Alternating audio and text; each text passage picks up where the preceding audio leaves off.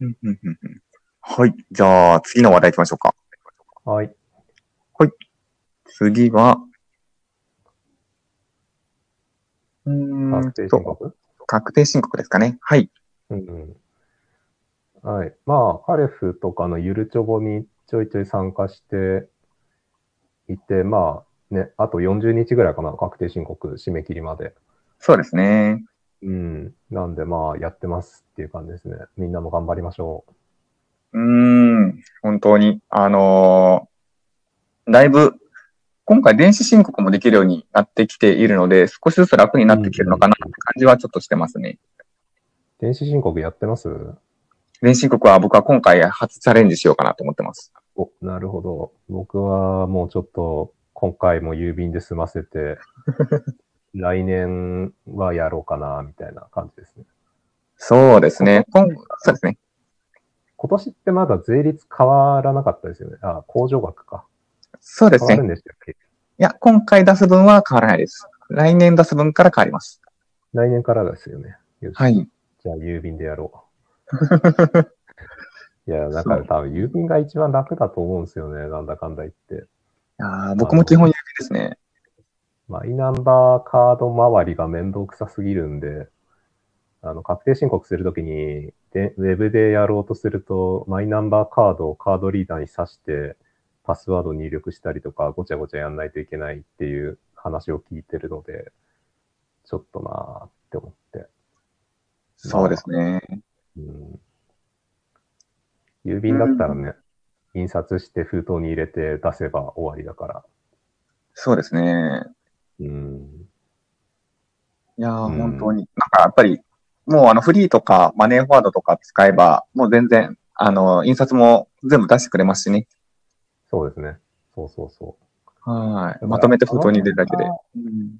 なんだっけ、弥生会計とか他のやつだと、あの、印刷まではしてくれないじゃないですか。うん、うん、うん、うん。だから、あらしいんですよ。だからデータは作ってくれるけど、それを見て自分でその、あの、収支とかの計算した値を、あの、税務署から届いてくる確定申告書に自分で書いて出すみたいな感じになるらしいんで、あ、そうなんですね。なるほどって。いう話を、まあ、聞いたので、なんかフリーみたいにあの、確定申告書の状態で印刷ができるっていうのは結構、あの、最近できた機能みたいなうん、うん、うん、うん。ことなのかなと思ってるんですよね。なるほど。いやー、あれめちゃくちゃ便利ですね。うん。いやそう、だから全然、あの、簿記とか、そういう、なんていうの、税理士資格とかの勉強したことがないけど、まあ、なんとか確定申告してこれてるから、それはやっぱりフリーがああいう機能をたくさん用意して、でまあ、手取り足取り、次はこれを入力しろみたいなのを出してくれてるからであって、うん。自力でやれる気は全くしないですね、確定申告。確かに。いうん。やーでも本当フリーのおかげで、こう、個人事業主とか、まあ、中小企業さんとかも、まあ、こう手軽に確定申告ができるような時代になったかなって感じがしますね。まあそうですね。それは本当にそう。うん、まあでもちょっと僕も、なんか、あの、最近仕事をいろいろ手を広げようとしてるんで、まあちょっと数字を見るっていう意味でね、まあ簿記とか、あの、多少勉強しようかなって思ってますね。おー。なんか単純に事業が儲かってるのかどうかがよくわかんないので、うーん。なんか、その辺の話を、まあ、も、もしその銀行からお金を借りようとしするとか、まあそういうことになった時に、ちょっと話ができないんじゃダメだなと思って。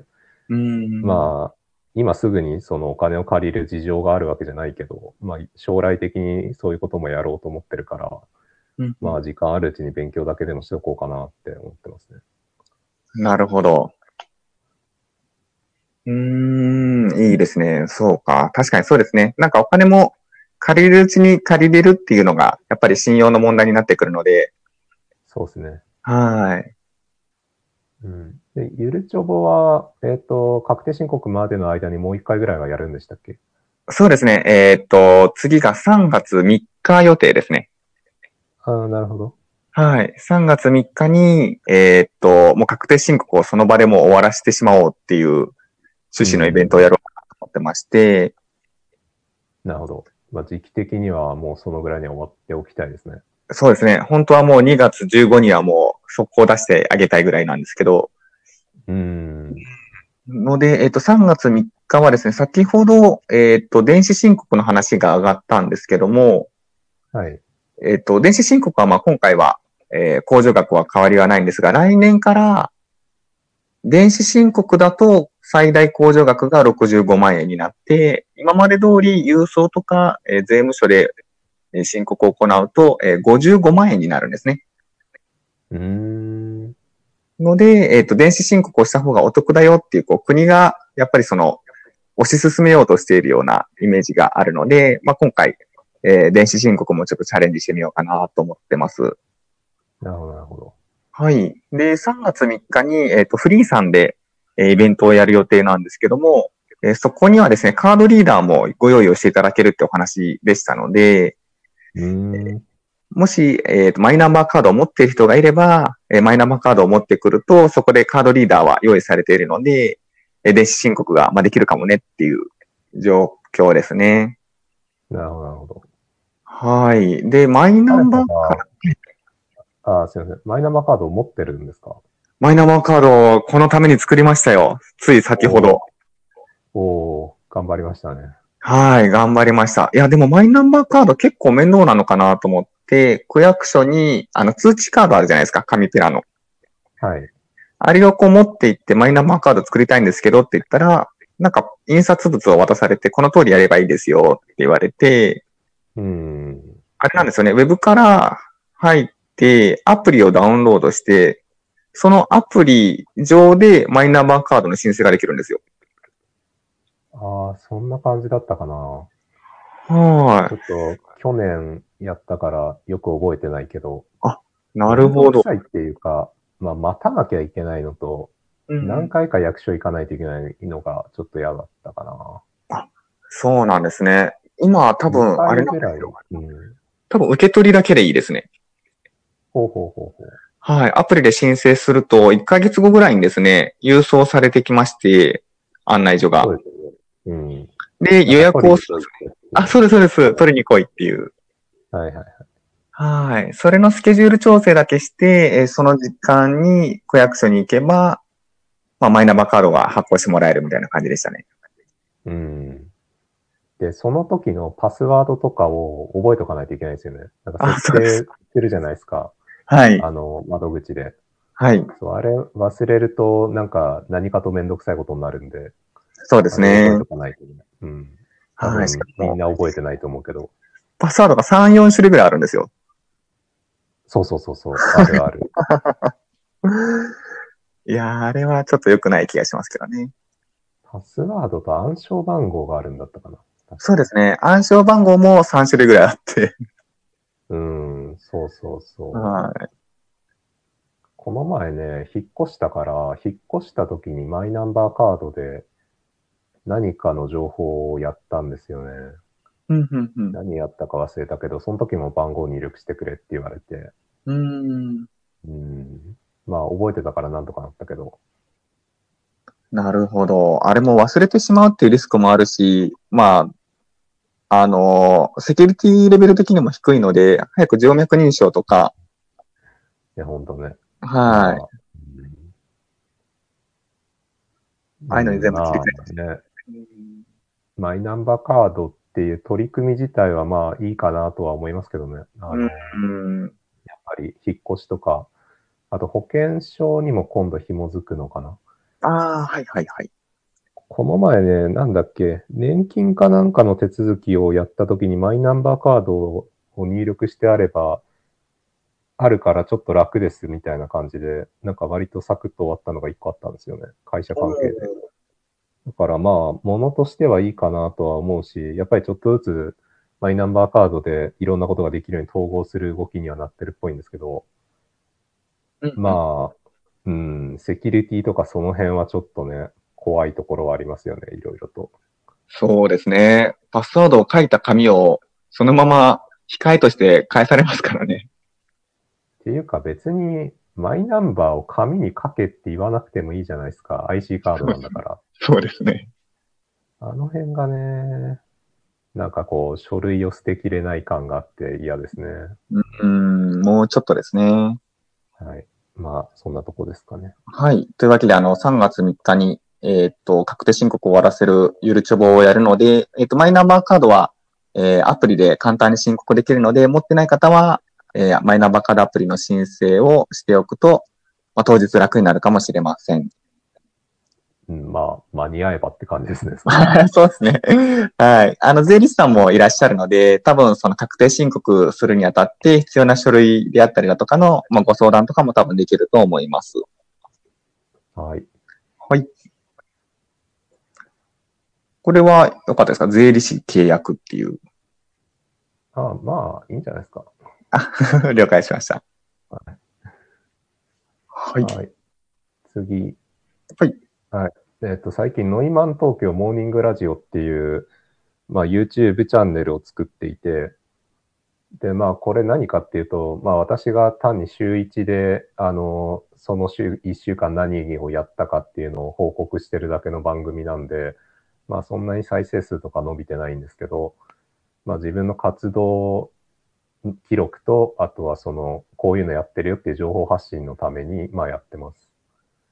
っていうのが、まあ、今までその、例えば古民家再生とかですね、えー旅するエンジニア的な車でいろんなところを移動しながら仕事するとかやってたわけですけど、まあそういう時に週1ログ残しとけばよかったなっていう気持ちが今更ながらあるんで、まあ過去には戻れないから、まあ今の分だけでも残していこうかっていうのでやってるっていう感じですね。で、まあ、あとはちょっと YouTube やってみたかったっていう気持ちがあるんで、その撮影ってそこまでやったことないから、カメラは持ってるんですけど、持ってたんですけど、まあ、ちょっとその撮影に興味があって始めたっていう感じですね。だから、今のところは、あの、カメラの練習というか、撮影の練習ぐらいの気持ちでやってるんで、そんなにクオリティが高くないんですけど、まあ、もうちょっとこれからサムネイルちゃんとつけたりとかしたりしていきたいなと思ってますね。うんまあ、そういうので、ちょっと会社の宣伝も兼ねてやってます。なるほど。会社の宣伝。こういうことが依頼できますよ、みたいな。まあそうですね。まあ、あとは、なんていうか、まあ、あの、よく技術ブログとか上げてる会社あるじゃないですか。はいはいはい。まあそういうノリでちょっと YouTube をやってるっていう感じですかね。うーまあ、テッんク。系の話題、今そこまでできてないけど、まあ、うん。まあ、もうちょっとやっていきたいですね。なるほど。あと、まあ、光回線の早くする方法について解説した動画とか、まあ、iPad で中国語勉強する方法を解説した動画とかも、まあ、その定例のやつとは別にやってるんで、まあ、そういう動画も今後増やしていきたいですね。やっぱりそのトピックごとに分かれてないと動画見る側がちょっとしんどいっていうのがあると思うんで、まあ、ちょっとその辺も、あの、折を見てというか、まあ、活動としてやっていこうかなと思ってます。うーん。本当はだから、プログラミング配信とかもやりたいんですけど、まあ、ちょっとまだどうやるのがいいかなっていうのを決めかねてて、やってないですね、プログラミング配信は。うーん。そうですね。確かに。受託開発とかやってると出すわけにいかないですからね。ああ、そうなんですよ。かといって、今、その、自社開発もやってないんで、なんか、多種いうプロダクトがあればね、あの、出していくのも面白いかなと思うんですけど、うーん。まあなんかこう、今週こういう機能作りましたって言って、その作ってる様子を見せて、それが次の週ぐらいに、あの、リリースされてたらちょっと面白いじゃないですか。うーん。みたいなのね。まあ、やっていきたいなっていう気持ちだけはあるんですけど。はい。まあ、あとは単純にそのカメラとかマイクとか結構買いたいっていうか、まあ持ってるのもあるし、今後も結構好きなんで、まあそれを経費につけたいなっていうのがあって、まあちょっとそういう配信してますっていうので、経費につけたりとか、まああとはそういうログがあると、あの、銀行とかちょっと社会的な信用みたいなのが必要になった時に、まあ、詐欺の会社じゃないよっていうアピールができるんじゃないかなとか、まあそういう些細な、あの、計算もあったりはするんですけど、うーん。うん。まあそうですね、ブログを書くっていうことにまあ若干飽きてもいるので、まあそこでちょっと動画で発信っていうのをやろうかなと思ったっていう感じですかね。なるほど。もう今、結構続けられてますか？今、12回やったから、週1で12回だから、えー3ヶ月ぐらいおーやって。るよね。うん。だからとりあえず100回ぐらいをやりたいなとは思ってるから、うんうんうん。うん。なんか YouTube ってやっぱり動画たくさん出してないと見てもらえないから、なんかうん10個20個ぐらい上げてもやっぱり再生数あんま伸びないんですよね。うーん。で、まあ、ちょっとずつ良くしていって再生数上げていくっていう。まあ、あと昔上げたやつ、なんかその洞窟探検してるやつとかの動画結構再生されてたりとかするんで、えー、まあそういうので、まあなんかちょっとしたやつでも上げとこうかなっていうぐらいですね。うん。まあまだ広告収入とかは取れてないんで、広告収入取るのがね、1000人ぐらいチャンネル登録してもらわないと広告貼れないんですよね。うーん。だから、1000人登録と再総再生数が1万時間とかだったかな。なんか、結構ハードル高くなっちゃったんですよね、今。うん YouTube に広告入れるの。うん。まあ、そんな感じで YouTube 活動を結構やっているのと、まあ、今後ちょっと、今僕一人でやってるんですけど、まあ、ゲストの人招いたりとか、そういうのもやっていきたいなとは思ってますね。うーん。はい、まあ、そんな感じです。なるほど。YouTube。そうですね。このノマディニアーズのポッドキャストも、なんかポッドキャストっていうインターフェースだと、やっぱり聞く人って限られるのかなと思ってるので、やっぱり YouTube とか、やっぱりすごくいいなと思いますね。その知名度の違いがあって、ポッドキャストっていうと通じない時あるんですよね。エンジニアの人は大体通じるけど、そうじゃない人とかだと。だから、YouTube だったら、それこそ小学生にでも通じるから、やっぱその差は大きいなっていうのはありますね。確かに。いやーでも結構勇気いりますよね、顔出しというか。まあ僕もともと結構顔出ししてるから、そんなに気持ちの抵抗感ないけど、そこに関しては。あ、そうなんですね。Twitter の写真とかはずっと顔写真だね。自う分で。ーん。すごいなぁいやーちょっとそこの顔出しが怖くて僕も YouTube ちょっとデビューできてないですね。あ、そうなの？うん。もあの、あ、そうか。犬の写真が多いんだっけ、今？そうですね。僕はゴールデンレトリバーの写真になってます。Twitter とか。はい。Facebook だけかな。顔は。うんはい。まあね、変な人もいるんで、ちょっと怖いところはあるけどね。そうですね。うんまあでもなんかね、なんとなく、あの、ノイマン東京やってる感触として、顔出ししてる動画と、あとその、スライドだけ出してる動画で比べたときに、顔出ししてる方が、なんとなく再生数が高いんですよね。うーん。だからなんていうかこう、人が喋ってる感っていうか、まあそのテレビっぽい映像っていうか、そういうのがやっぱり、まあ再生数上げるのに必要なのかなっていう。まあやっぱテレビってその視聴率伸ばすためにいろんな研究があって今の形になってるから、それはやっぱり参考にした方がいいのかなっていうのは、ちょっと感じるところはありますね。確かに。なんかね、放送大学の授業とか NHK とかでたまにやってたりしますけど、はい。ずっとこうスライドとかばっかりの番組ってやっぱ見てるのしんどいですもんね。ああ、そうですね。そうなんですよね。うんなるほど。いや、本当にね。まあ、ちょっと動画はそんな感じです。うんうんうんうんはい。なんではいまあ、ちょっと機材沼にはまってますけどね。あの、マイク買ったり、照明買ったり。うん。なんか、そうですね。マイク、照明とかって結構値段の幅あるもんなんですか？それともバリエーションがいっぱいあるみたいな。えっ、と、まあ僕はやっぱりマイクいいやつ買いたいなっていうのがあって、まあもちろんその3000円のマイクとかあったりしますけど、そういうのはもう全然ダメで、3000円とかのマイク買うんだったら備え付けのマイクで十分かな。まあ携帯のマイクとか、最近だったらちょっと良くなってきてるんで。